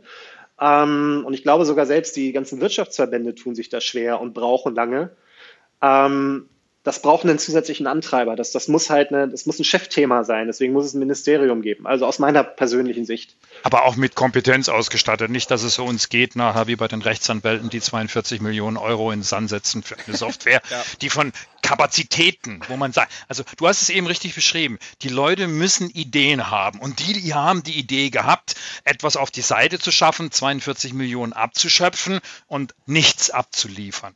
Das ist auch eine Geschichte, wo ich sagen muss, äh, an der falschen Stelle gedacht. Aber, aber liegt das nicht auch genau an dem Punkt, dass gerade die Personen diese digital oder die Kompetenz nicht haben, die in diesem Wandel halt drinsteckt? Und das Digitalministerium hätte ja so ein Projekt auch stemmen können. Warum nicht fürs Justizministerium oder für Das, die, das ist schon richtig, dass man sowas haben muss. Aber wir haben einen viel zu starken Lobbyismus. Guckt das es mit den Autos an. Das ist noch nicht ja. das Ende der Fahnenstange mit unseren Dieseln. Ja, das heißt also genau da ist es. Jeder versucht den anderen irgendwie so lange zu bescheißen, bis es nachher läuft. Diese Ehrlichkeit wird oben immer unterbunden. Man schickt alle möglichen Leute ran. Und ich war vor kurzem in einer Rechtsanwaltkanzlei. Als ich dieses Beispiel dann gebracht hatte, hat er gesagt, durchaus richtig richtig, aber man hat dies und dies und dies gemacht. Das heißt also, hier ist so eine, so eine starke Lobby auch da. Und äh, deshalb habe ich zum Beispiel unter das Foto von Dobrindt nachher dazu geschrieben, ja, der bringt dann nachher eine Internetmaut auf den Weg. Schöner, ja, schöner Gedanke, ja. Der, der Gedanke ist gar nicht, gar nicht hundertprozentig so weit weg, weil die Telekom ja auch schon angefangen hat mit ne, Netzneutralität. Spotify, ja. Genau, äh, wenn ihr äh, Spotify hört, geht das nicht auf euer Volumen. Äh, wenn ihr Home Entertainment habt, geht das auch nicht auf euer Volumen und äh, ihr kriegt es quasi noch zusätzlich. Das ist halt, hm, und ähm, will gar nicht dieses riesengroß aufmachen, aber es gibt auch äh, Gruppen, zum Beispiel Beratergruppen fürs Bund Bundesnetzagentur und Co., äh, die jetzt auch überlegen, alleine, was wir hier gerade machen, Skype for Business Kommunikation zu regulieren ähm, und die Regulierung auf die neuen Technologien ähm, auch überzustülpen. Und da ist es halt meine Angst im Moment, dass da zu viel reguliert wird. Also dass man, ähm, dass man es gut, vielleicht gut meint, aber dann ähm, ja überreguliert oder einfach falsch macht. Ich will ja nicht an unsere ähm, Häuslebauer äh, mit wie das Mietpreisbremse oder da Datenschutz, äh, nee, Vorratsdatenspeicherung oder nee, Speicherung von Verkehrsdaten. Das ist ja alles nicht so sauber und gut gelaufen, obwohl es vielleicht gut gemeint war, ne? Ja, ja, zu Recht. Aber wisst ihr, äh, Jungs, was mir immer Hoffnung macht, ne, bei all diesen Diskussionen und all den Themen und all den Problemen, die man auch so mit Datenschutz und sagen wir Bremse von Innovation und so weiter hat. Das ist jetzt vielleicht ein bisschen philosophisch. Darf man im Kaffeeklatsch auch philosophisch Ja klar, sein? logisch, immer. Ah, okay, okay, okay. Dann bin ich jetzt mal philosophisch. Ähm, ich glaube, Innovation ist eine der mächtigsten Kräfte des Universums oder zumindest auf unserem Planeten. Innovation wird sich immer durchsetzen. Denkt mal irgendwie ins äh, 17., äh, nein, Entschuldigung, ins 18. Jahrhundert, ne, da, als die ersten Eisenbahnen gebaut wurden, Dampfeisenbahnen, da hatten und die schneller als 20 km/h fuhren, da hatten die Menschen vermuteten und Ärzte und Analysten und Experten sagten, dass wenn man schneller als 20 km/h oder ich glaube 40 km/h waren es, fährt mit so einer Eisenbahn, dann wird man wahnsinnig. Das mhm. kann der Kopf nicht mehr verarbeiten, man verliert den Verstand, wird schizophren und ähnliches. Gut, heute fahren die Züge mit 260 km/h und kein Arzt hat da noch irgendwelche Bedenken, weil Innovation sich durchsetzt ja, oder auch Cloud irgendwie, ähm, ja, vor, vor vier, fünf Jahren alle noch gesagt, irgendwie Teufelszeug und Datenschutz und so weiter. Ja, das sind natürlich auch berechtigte Bedenken. Die wirken sich dann aber auf die, die Anbieter, die Leute, die diese Technologien und Konzepte und Innovationen vorantreiben, aus. Die nehmen das auf als Feedback, lassen es in ihre Produkte einfließen und am Ende setzt sich so etwas dann, dann doch als, als Technologie oder als Innovation durch. Meine, Cloud, ich meine, ihr habt die Bitkom-Statistiken gesehen, mittlerweile hat Cloud jedes Unternehmen auf der Agenda und alle investieren da rein und gehen mit ihren Daten und gehen mit ihren Geschäftsprozessen in die Cloud rein. Natürlich wird es immer noch Leute geben, die brauchen noch ein paar Jahre, bis sie sich an den Gedanken gewöhnt haben. Aber mittlerweile ist das kein kein Exotenthema mehr, Cloud, sondern es ist ein zum Mainstream-Thema geworden, obwohl es vor Jahren noch immer diese ähm, Diskussion um Datenschutz und die ganzen Widerstände da gab. Für mich heißt das einfach, Innovation wird sich immer durchsetzen und es gibt immer nur Kräfte, die einerseits sicher ausbremsen, aber andererseits natürlich auch dafür sorgen, dass die Dinge, sag mal, gewissenhaft sich entwickeln und dass es halt auch ähm, bestimmte Dinge geschützt werden, sei es Patente, sei es Daten, sei es Interessen oder so. Das ist alles okay, aber Innovation wird sich immer durchsetzen. Das ist so meine philosophische Aussage für diesen äh, Kaffeeklatsch heute. Innovation cool. ist kräftigste, eine der kräftigsten Mächte, die wir haben auf diesem Planeten und setzt sich immer durch. Und das gibt mir Hoffnung bei allen Diskussionen um Datenschutz und um, um Bestandswahrung und was es da sonst noch so gibt. Also für mich, mich so ein bisschen hm, fühle ich vielleicht auch in den Jahren, in die Jahren gekommen. Man, man hat immer irgendwo in die Zukunft geblickt, aber zurzeit ist es sehr vehement äh, so der Ausdruck, dass wir immer gebremst werden. Wir werden immer mehr gebremst und es gibt Leute, die uns bewusst bremsen. Und äh, in anderen Ländern geht's halt schneller. Das ist das, das leidige Prinzip. Wenn du dann anguckst, äh, was wir dafür zahlen, äh, wir reden nicht von den Stadttarifen, wie die auf dem Land angebunden sind, das ist schon extrem. Und in anderen Ländern, da ist es eigentlich überall die Mache. Wir sind Nummer 25 oder 26 äh, in der Welt Irgendwo und das kann es eigentlich nicht sein. Also sehr, sehr weit unten. Äh, und, und da wird man bewusst ausgetrickst und das ist so offensichtlich, aber wir vergessen auch immer wieder. Klar, ja, Innovation. Was nützt aber das Schnellste oder das Beste, wenn du nicht ausnützen kannst, was irgendwo möglich ist? Damit kriegst du noch mehr in die Städte rein, weil es da überall funktioniert und auf dem Land will gar keiner nach irgendwo mehr sein. Und wenn du dir heute dann einen Raum oder ein Grundstück oder eine Firma aufbaust, dass du als erstes mal sagst, wie sind denn hier die Internetverbindungen? Was, sie haben keine Internetverbindung? Danke, das, das war's. Also das mag noch so schön sein, wenn man auch solche Geschäftsmodelle baut. Und das sehe ich immer stärker werden. Aber jetzt mal was anderes. Wir wollen noch das Outlook-Thema kurz anleuchten, so, bevor wir zum Humor kommt. Bitte, Hans. Ja, Raphael, du hast die Frage gestellt im Internet, wie die Outlook, so, äh, die ja. Nutzung, das solltest du genau, genau, äh, Kim nochmal genau, kurz genau. erklären. Genau, genau. Äh, sehr gut, dass du mich dran erinnerst. Ich hätte es ja fast geschludert. Ich habe die ganze Zeit hier an meinem Kaffee getrunken äh, und fast vergessen. Also, genau, die, die Frage war wirklich, ähm, ich bin auch von, von vielen gefragt worden, wie nutzen denn andere Unternehmen äh, die dienstliche E-Mail-Adresse? Also, ähm, ja, at R Kölner ist jetzt nicht meine dieses, aber at brightskies.de ist es oder .com, äh, at äh, microsoft.com, at äh, ähm, und Co. Also dürfen die Mitarbeiter diese quasi privat nutzen oder dürfen sie diese geschäftlich nutzen oder ist einfach eine private Nutzung geduldet und Co. Äh, und das ist auf der einen Seite natürlich ein Thema von ähm, ist ein technisches Thema, also brauche ich irgendwelche äh, Mechanismen, die das Mitarbeiter theoretisch nur innerhalb des Unternehmens E-Mails versenden können oder äh, brauche ich mehr Speicherplatz, weil wenn sie auch private E-Mails verschicken dürfen, verschicken sie wahrscheinlich viele Bilder und äh, auch mehr E-Mails, als sie geschäftlich verschicken und halt auch wieder das rechtliche Thema, was von Datenschutz äh, bis zum Betriebsrat, Arbeitnehmerüberwachung ähm, bis hin zu Zugriff auf das betriebliche Postfach geht. Ähm, und ich fand es ganz spannend, weil ich habe die gleiche Frage vor knapp fünf Jahren mal gestellt. Ähm, da war ich in so einer Großkanzlei, da haben wir auch darüber diskutiert und da war so die Frage von den meisten, ähm, also die Antwort von den meisten war, es war geduldet, also es gibt keine ausschließliche Regelung äh, und die andere, so, so ein Drittel nur, ist es verboten. Und als jetzt die Ergebnisse waren, äh, zwei Drittel es ist verboten und ein Drittel ist erlaubt und äh, ja, keine Antwort bei, es ist geduldet oder es ist, ähm, es hat keiner drüber nachgedacht. Also die Thematik ist schon angekommen, auch diskutiert. Ähm, jetzt kann man es natürlich wieder auf rechtlicher Ebene diskutieren, aber ähm, ich glaube, es ist auch eine Frage der, der Kultur, glaube ich. Also man, man benutzt äh, die Geräte, das ist ja nicht nur die E-Mail-Adresse, das ist ja auch die, die Hardware, die das Unternehmen stellt. Äh, teilweise ist das auch wieder Diskussion Bring Your Own Device, äh, wo es auch Unternehmen gibt, die sagen, äh, wir geben unseren Mitarbeitern 2000 Euro und wenn sie sich das Surface Book für 2800 kaufen wollen, dann legen sie 800 selber drauf. Äh, können das Device irgendwie nach zwei Jahren mitnehmen, äh, aber ähm, sie ist quasi so halb privat, halb geschäftliches Gerät.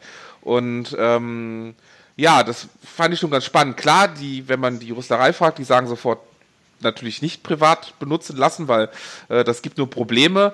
Aber ähm, was sagt ihr so bei den Filmen, die ihr kennt? Also ähm, wie ist das so? Also die Frage ist ja sowieso, kann man überhaupt, also einmal, wie kennt ihr das? Und die zweite Frage wäre, ähm, kann man überhaupt privat von geschäftlich unterscheiden?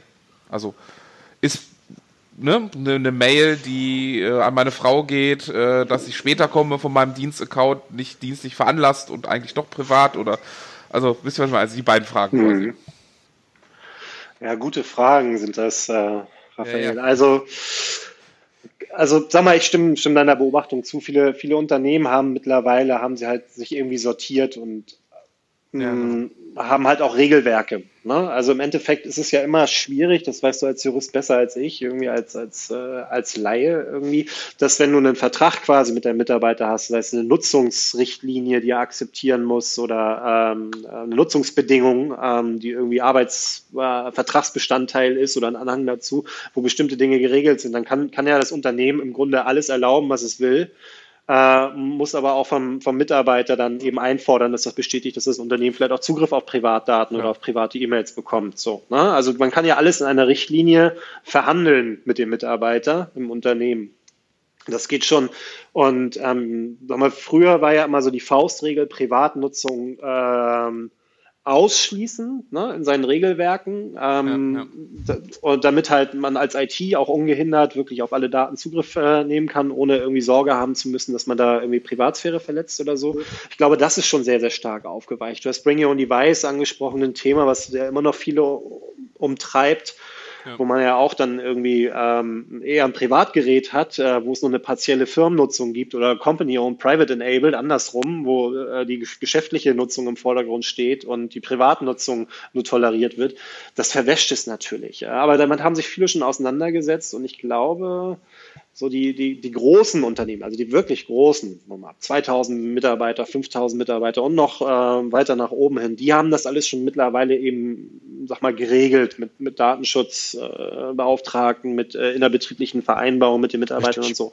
Aber bei den kleinen Mittelständlern, ich bin mir sehr, sehr sicher, dass über die Hälfte, ach, wahrscheinlich noch mehr, äh, aller kleinen Mittelständler, sagen wir so mit 20 Mitarbeitern oder so, dass es da keine Richtlinien gibt und dass da der durch, äh, durchaus der eine oder andere technikaffine Geschäftsführer auch rigoros die äh, Liebesbriefe eines Mitarbeiters an die Praktikantin liest oder sowas. Mhm. Das, ähm, äh da, da gehe ich einfach schon fest von aus, dass da auch dieses Bewusstsein so in der Form noch nicht da ist. Ne? Dass es auch ja. gar keine Anhänge gibt. Ich meine, da gibt es auch keinen Betriebsrat wie bei Microsoft, die letztendlich dafür sorgen. Und bei Microsoft, dann kannst du das Device haben, aber da unterschreibst du auch dafür. Punkt aus, fertig. Das ist verankert. Und diese ganzen Richtlinien ja. fehlen natürlich den ganzen Kleinen. Aber es ist, ist doch auch eine, eine Frage, also ein bisschen auch Kultur oder nicht? Also äh, ich habe letztens mit einer Firma diskutiert, die zu mir sagte, naja, mit den Dienstgeräten, wir müssen mal gucken, wie wir es technisch hinkriegen. Wir müssen definitiv WhatsApp auf das Gerät nehmen, sonst nehmen die Mitarbeiter das gar nicht mit zur Arbeit. Also, Wisst ihr, was ich meine? Also, ja, ja. das ist ja auch so ein Wandel. Also, die, die Leute von heute und auch die Mitarbeiter von heute erwarten ja schon bestimmte Standards. Das heißt, das, was sie eigentlich zu Hause können, wollen sie erst recht im Unternehmen können und eigentlich wollen sie noch innovativer und neuere Sachen haben oder die Standards, die sich heute eingefressen haben, was WhatsApp und Dropbox zum Beispiel angeht, was ich nicht gut finde, aber das ist ja halt so, damit müssen wir leben. Ähm, das will man ja eigentlich im Unternehmen nicht haben. Man will im Unternehmen ja eher geschlossen sein und ähm, das, die Diskussion fand ich halt nicht schlecht. Okay, es ist ja auch da ein Wandel drin. Also muss man vielleicht doch wieder ein bisschen aufweichen und sagen, äh, ich nehme halt irgendwie AirWatch oder ich baue mir einen Container und auf dem Container oder ich baue mir zwei, zwei Boot-Partitionen auf dem Handy oder auf dem Device und auf dem einen haben wir Unternehmen, auf dem anderen privat. Ähm, ich, wie gesagt, ich weiß auch noch nicht die hundertprozentige Lösung, aber ich, es, ich fand, hm. es weicht sich gerade wieder so ein bisschen auf. Ne? Hm. Ja, absolut. Aber ich denke halt, ähm, du hast ja die Situation, dass äh, man sagt, glaube ich, Consumerization dazu, dass also so äh, Benutzererlebnis, Funktionalitäten und äh, ähm, sag mal äh, ja Möglichkeiten eines Endgerätes oder so, die man als Konsument irgendwie kennt, womit man irgendwie seine persönliche Produktivität steigert, die will man ja auch im Unternehmen haben. Und da deswegen die Leute nutzen ja WhatsApp, weil es so effektiv ist, oder nutzen Dropbox, weil es so super simpel ist, darüber äh, Files zu scheren oder daran zu arbeiten. Da steht ja die Funktionalität im Vordergrund. Das Unternehmen hat ja hat ja auch noch ein Datenschutzthema äh, und eine Verantwortung, die müssen anders drauf gucken. Und ich glaube, die, der, das Wichtige ist halt, dass man ähm, sag mal, Alternativen der, den Anwendern bietet, die ähnliche Funktionalitäten haben, aber trotzdem eine Governance im Hintergrund. Und es gibt kaum ein, irgend so eine moderne fancy App oder so, die gerade total viral geht, irgendwie, wo es nicht ein, Enterprise-Angebot geben würde. Ja, ähm, warum Dropbox? Du kannst OneDrive for Business machen. Warum WhatsApp, ja, wenn du, ja. keine Ahnung, Teams, äh, Yammer, Groups, was auch immer, ja, da gibt, gibt uns Microsoft ja viele Möglichkeiten. So, da, da muss ich, glaube ich, nur noch ein bisschen mehr tun. Da muss sicher auch noch eine Microsoft schauen, dass die, ähm, die Lösungen, die es dort gibt, noch also orientierter an diesem Konsumenten-Benutzererlebnis äh, sind. Aber weißt du was? Gerade ja. von in dieser Diskussion gefiel mir eine Frage von dir total gut. Da würde ich gerne schon mal nochmal nachtreten wollen. Du ja, hast war. gefragt, was ist privat und was ist geschäftlich? So, das ist ja. echt ähm, gerade in der modernen Arbeitswelt, in der wir uns bewegen, ja echt eine spannende Frage. Ja, früher war es ja relativ klar. Du bist um neun zur Arbeit gekommen, um 18 Uhr hast du Feierabend gemacht, äh, nine to six, so fünf Tage die Woche. Und aber heute, die Leute arbeiten ja permanent abends auf der Couch, wird das iPad angeschmissen, da werden nochmal ein paar E-Mails beantwortet, dann wird nochmal eine WhatsApp beantwortet, dann äh, recherchiert man noch irgendwas, dann liest man noch ein Fachbuch abends im Bett und also so bin ich zumindest ähm, und ich glaube, ich bin nicht alleine. Ähm, ich, ich, kann schon, nee, ich kann schon Tagesablauf, klar. Ja, ich kann schon fast gar nicht mehr differenzieren, irgendwie, was ist jetzt geschäftlich und was ist privat. Vielleicht bin ich auch zu leidenschaftlich und zu verheiratet mit der Arbeit, aber ich glaube, das ist halt schon so ein Muster, was man halt auch wirklich in allen Wirtschaftszweigen mittlerweile ähm, äh, beobachten kann, ne? dass es halt immer mehr miteinander verwächst. So. Und guckst du bei den Amis irgendwie, wenn du bei Google anfängst als, als Young Professional, dann hast du ja auch noch deine Wohnung auf dem Google Campus und machst deinen Sport mit den Google-Kollegen und all sowas. Da ist ja gar keine Privatsphäre mehr. Also da ist ja schon die, die Diskussion, ob Daten privat oder geschäftlich sind, ist ja schon fast äh, pittoresk äh, amüsant, weil du eigentlich gar kein Privatsleben mehr hast, sondern mhm. nur noch arbeitest. Du, du kriegst auch so einen Home HomePod geschenkt, den kannst du jetzt zu Hause hinstellen, damit auch äh, jede, jede Sache, die du sagst, äh, mitgenommen wird. ja, ja, genau, genau. Aber das ist schon interessant. Ich glaube, die Grenzen verschwimmen mehr und mehr und das stellt natürlich dann auch die IT vor Herausforderungen. Ne? Wie kriegst du das dann überhaupt noch gemanagt, wenn du gar nicht mehr klar trennen kannst zwischen geschäftlich und privat? Genau, wie kriegst du auch unterschieden? Also einfach ist es ja irgendwie ein Vertrag oder ein, ein Angebot, das ist klar geschäftlich oder äh, da, dann fängt es aber schon an, irgendwie ein Blogpost Ne, ist das jetzt eher private oder viele veröffentlichen dann auf dem Unternehmensblog? Also ist es eher wieder Unternehmensgeschichte. Also ähm, wie du schon sagtest, man geht ja auch mit den Kollegen ins Kino, man verabredet sich fürs Kino. Das hat man vorher alles offline vielleicht auch gemacht, aber nicht alles dann ne, über die gleichen Devices. Man will ja auch die die die Vorteile der IT auch für diese Dinge alle komplett nutzen. Also mhm. das ähm, das, ist, das ist sowieso ja. sehr schwierig, weil du beides miteinander verknüpfen musst. Du musst unterscheiden zwischen geschäftlich, du musst unterscheiden zwischen, zwischen privat und das, das ist nicht ganz einfach so in Doppelfunktionen, wie du es auch immer irgendwo ausführst. Äh, ich möchte noch mal zu was zum lustigen Thema kommen. Äh, habt ja. ihr eigentlich in Hamburg, äh, gibt es da was sowas wie Karneval? Ich meine, das in Köln, äh, du warst ja fleißig, habe ich gehört, äh, aber gibt es in Hamburg einen Karneval?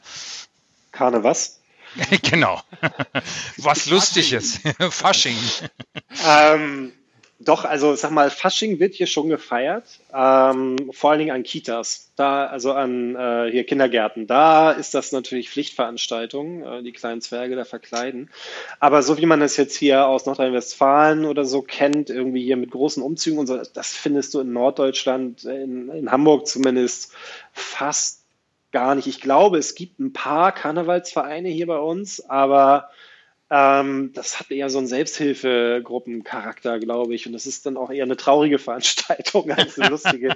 ähm, nee, irgendwie äh, komischerweise ähm, ist das hier irgendwie total fremd irgendwie. Und das merkst du halt auch so im Arbeitsleben, irgendwie diesen, diesen einen Donnerstag, Freitag und diesen einen Montag ich habe irgendwie hier Kunden aus NRW hinterher telefoniert und habe gesagt, so mögen die mich nicht mehr, warum nehmen die nicht ab, was ist da los? Und dann irgendwann habe ich eine Mail geschrieben, dann kam ein Autoresponder wegen Karneval geschlossen.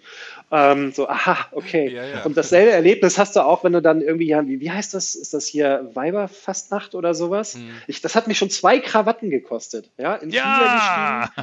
nach Köln oder nach Düsseldorf steigst aus dem Flieger, kommst aus der hier, da hier bei den Koffern da hinten raus und dann kommt da irgendwie eine Gruppe von vier Mädels und schnipp ist die 90 Euro Krawatte ähm, zweigeteilt. Irgendwie ist das mir schon zweimal passiert. Und ich finde eigentlich so diese Airline-Betreiber hier, Germanwings und wie sie alle heißen, die haben eine Verpflichtung aus Flügen aus Norddeutschland in diese Region klare Ansagen zu machen. Die müssen sagen, liebe Geschäftsleute, nehmt euch eure Positionsverstärkung, eure Krawatten ab, weil sonst sind die gleich ein Stück kürzer. Das ist hier, ja, irgendwie, nee, wir Norddeutschen, mm, mm, nee, wir, nö, nö, wir haben auch so Spaß und das eigentlich jeden Tag.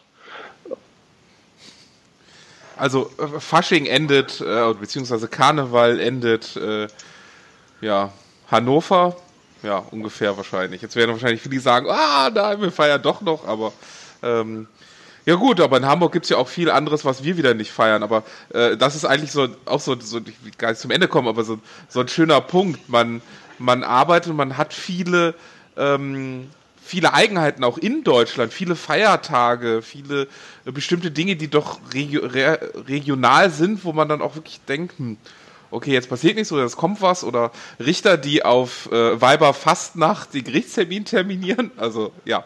Ähm, ja, wir haben hier gerade in Hamburg einen neuen Feiertag ja. genehmigt bekommen. Oh ja, ihr kriegt jetzt einen, ja. Ja, wir, wir kriegen einen, was, was der soll, wissen wir alle nicht so genau, aber sag mal, im geschenkten Gaul guckt man ja auch nicht ins Maul. Ich bin dann mal gespannt, äh, wie lange das dauert, bis der die Feiertagskalender in Outlook und äh, in Navision und so weiter diesen neuen Feiertag mitbekommen haben. Da bin ich echt mal gespannt. Och, das wird sich äh, schnell geben. Das ist eigentlich genauso. Dann können wir auch noch ein bisschen weiterreden, dass in der EU ja beschlossen wurde, wieder die, äh, die Uhren, diese, um, diese unselige Umstellung der Uhren in Sommerzeit und Winterzeit auch zu kippen. Das braucht zwar noch ein bisschen, aber das habe ich festgestellt. Das geht bei Microsoft eigentlich relativ rasch, dass da dann äh, letztendlich äh, ein neues Update kommt. Das ist auch nicht kompliziert. Das haben sie eigentlich irgendwo richtig auf der Reihe. Was gibt es denn sonst Lustiges ist, eigentlich? Ist das, denn, ist das denn gut mit der Uhr? Also ich finde es gut, aber was, was findest sagen die du Hamburger gut? dazu? Also dass wir keine, äh, keine Sommer- und Winterzeitumstellung mehr haben. Ja, ach, ich glaube, da also gibt es ja auch zwei Fraktionen irgendwie. Also ja. ich als Familienvater würde sagen, es ist eine super Idee, es abzuschaffen mit den Sommer- und Winterzeiten, weil äh, man irgendwie sonst wochenlang als Eltern damit zu tun hat, seine Kinder wieder zu synchronisieren, also auf die neuen Zeitzonen äh, zu bringen. Ihr wisst ja, ne, äh, Zeitumstellung, das ist so ein bisschen das Jetlag des Proletariats irgendwie. Ähm, ja, genau, so kann man ja, sagen. Kann man, kann, kann man, kann man, glaube ich, also ich, ich hätte da nichts gegen, wenn das äh, abgeschafft wird, aber da gibt es bestimmt auch noch andere äh, Meinungen. Ich glaube, ursprünglich kam das ja daher, dass man Energie sparen wollte, ne? damit genau. die Leute ja, ja, äh, früher Licht haben und, und solche Geschichten. Aber mittlerweile, ich weiß es nicht. Ja, das hängt auch damit weg. zusammen, dass, dass, dass die Arbeitsplätze heute äh, anders aufgebaut sind. Dass du nicht mehr sagst, du musst acht Stunden im, im Büro abarbeiten, äh, herumsitzen, äh, stechen zum Rauchen, jedes Mal, äh, dass man einfach sagt, das wird nach Leistung bezahlt. Das, was du hast, ein, eine bestimmte Sache, die du erfüllen musst, die abgefragt werden muss, etc., äh, die in der Leistungsbeschreibung definiert ist und die man auch messen kann. Ähm, und deshalb es ist doch eigentlich egal. Ich meine, du kannst auf Fasching gehen. Äh, ich weiß, dass Raphael nicht auf den Fasching geht, aber wäre okay, du gehst auf den Fasching und dann sagst du nachher, okay, ich arbeite die Tage in irgendeiner Form nach, weil es ist ja eigentlich egal. Wenn du keiner reist, ist ja okay. Aber wisst ihr, bei lustigen Themen, ne? äh, ja, Hans hatte irgendwie mal gesagt, ähm, so zum Ende eines Kaffeeklatsches redet ihr mal über so lustige Themen. Mhm. Und also sag mal, Sommerzeit, also Winterzeit ist jetzt nicht so lustig, finde ja. ich. Aber ich habe mal so überlegt, was so das Lustigste ist, was mir mal so in einer, in einer IT-Karriere so passiert ist. das sind zwar eigentlich zwei Vorfälle und ich versuche die mal ganz schnell zu erzählen. Vielleicht findet ihr die auch so lustig wie ich. So, einmal, da war ich Administrator, ähm, da war ich noch ganz frisch im Job und ähm, hatte eine Kollegin, die hatte Probleme mit ihrem Rechner. Man hat dann immer angerufen, mal gesagt, muss mal vorbeikommen, äh, Kim, hier irgendwie, mein, mein Rechner piepst die ganze Zeit. Ich weiß gar nicht, was da los ist. Und dann bin ich da halt hin und immer, wenn ich kam, piepste es halt gerade nicht. So, und dann bin ich halt immer unverrichtet der Dinge wieder abgezogen und dann eine Stunde später rief sie wieder an an, hier hörst du Piepsen und dann habe ich so übers Telefon auch gehört, dass da halt der, der PC-Speaker da wie wild am Piepsen war. So, ja, alles klar, muss ich vorbeikommen, ist wahrscheinlich Tastatur kaputt oder irgendwas. So, bin dahin, Tastatur getauscht, das piepste aber nichts. Bin wieder weg rief sie wieder an, es piepst und dieses Spiel ging irgendwie so einige Tage hin und her und immer wieder ähm, piepste es, aber immer wenn ich da war, piepste es nicht. So, ähm, und dann beim, ich glaub, beim dritten Mal habe ich dann gesagt, pass auf, äh, liebe Kollegin, ich bleibe jetzt hier einfach mal sitzen, nehme mir meinen Laptop, arbeite und wenn es piepst, dann gucke ich mal, was los ist. Und dann habe ich da zehn Minuten irgendwie E-Mails gemacht und auf einmal hörte ich den PC-Speaker da wieder am, äh, wie wild am, am piepsen. Ihr kennt das, ne? wenn da dieser ja. Puffer vollläuft, der Tastaturpuffer ja, ja. irgendwie, ja. So, und dann gucke ich mir das genau an und dann sehe ich, ich, die Kollegin mit dem Problem war am Telefonieren und die hatte so den Telefonhörer so zwischen Ohr und Schulter geklemmt. Und das sorgte dafür, dass ihre Körperhaltung sich ein bisschen veränderte und ihr wohlgeformter, ich möchte fast sagen, üppiger Busen lag halt komplett auf der Tastatur. Die piepste. So, ähm, und als ich dann nur mal so drauf zeigte und ihr sagte, so setz dich mal wieder gerade hin und das Piepsen aufhörte, war das ähm, also sehr hilfreich für sie und ähm, aber auch ein bisschen peinlich für mich. Also das ist so, sag mal, Top 2 oder Top 1 eigentlich unter meinen lustigsten Erlebnissen.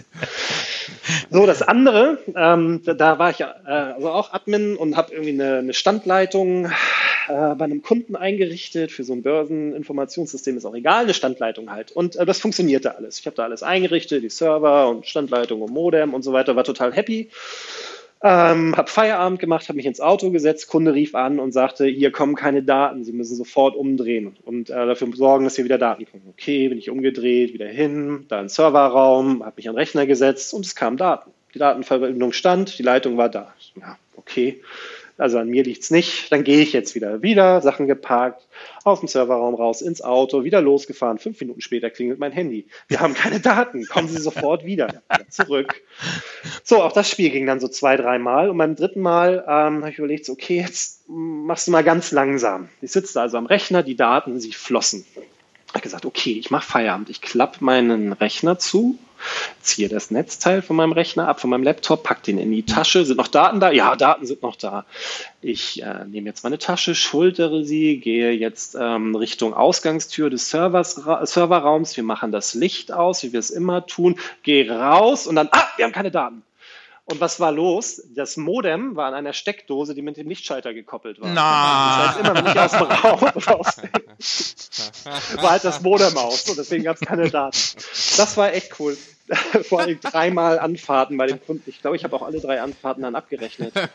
ähm, weil das war die einzige Steckdose, wo dieses Modem dran hing, die mit dieser, mit dieser Schaltung äh, gekoppelt war. Ne? Sonst war das durchaus üblich, in diesem Serverraum das Licht auszuschalten, wenn man rausging. Nur, dass diese eine Steckdose halt aufgeschaltet war, das wusste halt keiner. So, und jetzt kommt ihr. Was ist euch denn mal so widerfahren? Ich, ich, hätte was Lustiges. Äh, äh, ich weiß nicht, ob da, also ich fand's lustig. Ähm, ist auch was für unsere für unsere Azure Community quasi. Ich saß mal beim Kunden ähm, und äh, ihr könnt euch daran erinnern, in Houston war doch mal so ein Unwetter mit Hochwasser und allem drum und dran und ähm, wir hatten ja sowas auch in Deutschland und wir haben über Azure diskutiert und was man denn so machen könnte und ähm, und äh, das war total interessant. Wir hatten so ein paar Ideen, was man tun könnte und auf einmal äh, rief einer an und sagte ja Hilfe, Hilfe ähm, und säuft hier unser Rechenzentrum ab. Ähm, und dann kam man im Raum auf die Idee, ob man nicht schnell zu Azure migrieren könnte. ähm, schnell. Ähm, schnell. Wie schnell brauchen Sie denn, war die Frage. Ähm, ja, Daten mhm. hochkopieren und äh, äh, Services und Dienste, naja, ähm, nee, nicht innerhalb von einer Stunde, äh, wenn drüben eine LTE-Leitung irgendwie liegt. So, das war schon schnell. Also, aber äh, Terabyte an Daten über LTE hochschubsen ist halt auch nicht gerade eben so. Äh, und Services starten und migrieren und Co. Äh, das schafft man halt auch nicht in kurzer Zeit. Ähm, ich fand es aber ganz lustig, weil ähm, so hat man dem Kunden, ohne dass man groß was sagen musste, demonstrieren können, warum Cloud-Backups äh, oder auch Ausfallsicherungen äh, über Cloud-VMs oder äh, mit Azure Function und Co. eigentlich eine sinnvolle Angelegenheit ist. Ja, okay. absolut. Ja. Ne, da das, das, Wasser auch immer weiter steigt, ne? Ja. Umwelt, Umweltschützer Dann denke. Also, kommt der ne? Druck.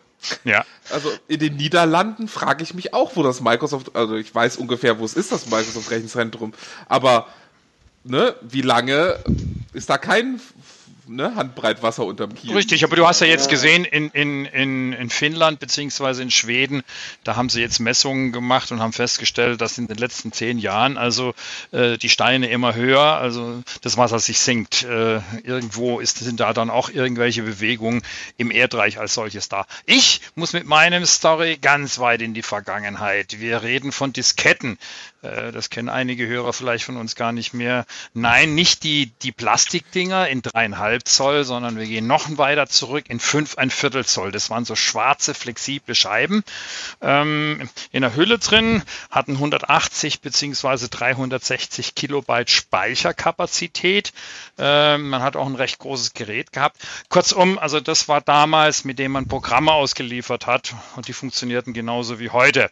Ähm, das Interessante war, du hast natürlich das zum Kunde gebracht und äh, hast dann irgendwann was installiert und dann hast du irgendwo gesagt, das ist das Programm, machen Sie bitte eine Kopie und äh, legen es dann ab. Ich bin wieder gefahren, das war soweit okay und ein Vierteljahr später oder so hat der Kunde angerufen, ja, ähm, irgendwas stimmt an dem Programm nicht mehr. Und äh, bin dann zu dem Kunden und dann habe ich festgestellt, okay, hier hat es irgendwo, hat man was gelöscht, wie es auch immer so passiert. Ich brauchte wieder die Treiber von dieser Installation, da sage ich, äh, haben Sie die Kopien irgendwo? Und dann stellt sie mir einen Ordner hin. Ich mache den Ordner auf und das war wunderschön. Jede 5 ein Viertel Zoll Diskette war wunderschön hier kopiert, auf den Kopierer gelegt und wirklich kopiert, alle fein säuberlich abgelegt. Es sah eine wie die andere aus, sogar richtig beschriftet. Fand ich toll. Aber noch besser war, als ich dann gesagt habe, äh, ich brauche dann schon äh, die Originaldisketten. Haben sie die abgelegt? Ja, ich habe die auch abgelegt. Stellt mir wieder einen Ordner hin und hat die Dinger schön sauberlich gelocht und auch abgelegt in einem Ordner. Und äh, da konnte ich nicht mehr als nur lachen, aber woher sollte man es wissen? Das war damals halt etwas, äh, was viele sagen, das kann doch nicht sein. Aber man wusste auch damals nicht, wie das zu handhaben ist. Und das Schlimme ist, wir haben sehr lange mit den Disketten gearbeitet, wir sind übergestiegen auf die dreieinhalb Zoll doppelte Kapazität. Ja, dann kamen Festplatten. Leute, ich kann auch die Zeiten, wo man erst einen trinken konnte, Raphael, du kannst ja mal anfangen mhm. zu zahlen, äh, den Kaffee, ja. wo man eine 5 MB Platte erstmal mit einem Low-Level-Kommando im Debugger anstoßen musste, um sie zu initialisieren. Wo du dann sagst, okay, jetzt gehen wir wirklich einen Kaffee trinken. Und äh, hinterher konntest du noch normal formatieren. Und heute reden wir über Kapazitäten in den Rechnern oder aber auch wieder zurück, weil jetzt hat das Maß noch mehr, noch mehr ein Ende gefunden, weil wir einfach Technologien haben, wenn das Internet schnell genug ist, dass wir hier aus und tauschen können und etwas darstellen können, ohne dass es eigentlich Platz wegnimmt. Ich finde schon, es wiederholt sich alles, aber man passt sich der Technik an. Es geht nur immer schneller. Und das macht mir zum Teil so ein bisschen Sorgen. Was passiert, wenn sich das Rad noch schneller dreht? Kommen die Jungen überhaupt noch mit? Die nehmen etwas. Wir haben vorhin über Kompetenz gesprochen. Und äh, ich finde es schon toll, aber sie fragen nicht nach. Und wenn man dann sagt, hey, ihr zahlt mit euren Daten, wie mit meinen Daten? Ja, keiner guckt auch nach, um zu sagen, hast du die AGBs oder was weiß ich denn gelesen? Nö, ist mir egal. Ich, also, ich bin wieder da und äh, einmal muss ich, einmal muss ich, wurde genau diesen Punkt gesagt, wir bezahlen für eure Daten. Es gibt ein neues Urteil, äh, das sagt, dass äh, ähm, Kunden, die mit ihren Daten, ging um Facebook, bei Facebook bezahlen. Ganz genau. Verbraucherschutz. Ähm, hat Verbraucherschutz Bundesverband hat da geklagt und gesagt, ja, viele Einwilligungen sind halt nicht gültig, weil die äh, Facebook die Kunden nicht aufklärt.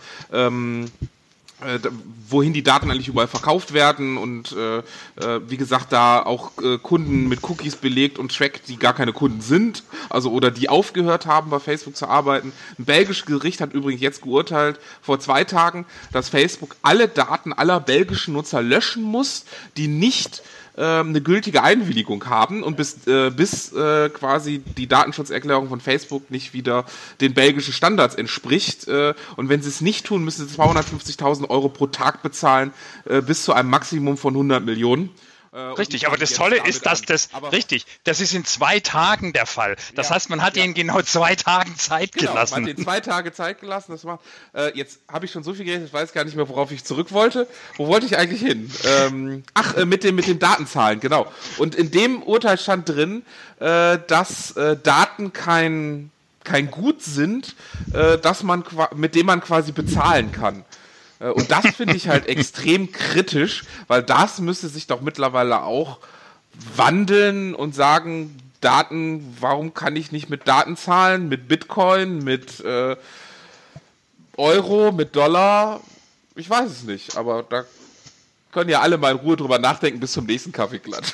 Außer ihr könnt, wollt euch jetzt nicht abhalten. Ihr habt das Schlusswort. Ich habe schon geredet. Genau. Ich lasse Kim jetzt das Schlusswort. Kim hat das Schlusswort, Kim hat das Schlusswort ja. Das hat Spaß gemacht, ihr Lieben. Äh, vielen Dank für den netten Plausch und den Kaffee habe ich jetzt auch verarbeitet. Ähm, ich würde sagen, wir machen jetzt mal Feierabend und gehen Bier trinken, oder? Ja, mach mal. Ja. Wechseln wir das Lokal. Und äh, wir sehen uns eh bald wieder. Richtig, so, so drüben auf dem Summit. Zwei Wochen? Irgendwie so, ne? Alles klar. Ja, ja, zwei Wochen. Ja. Vielen, vielen Dank. Tschüss. Danke. Ciao. Ciao, ciao. ciao.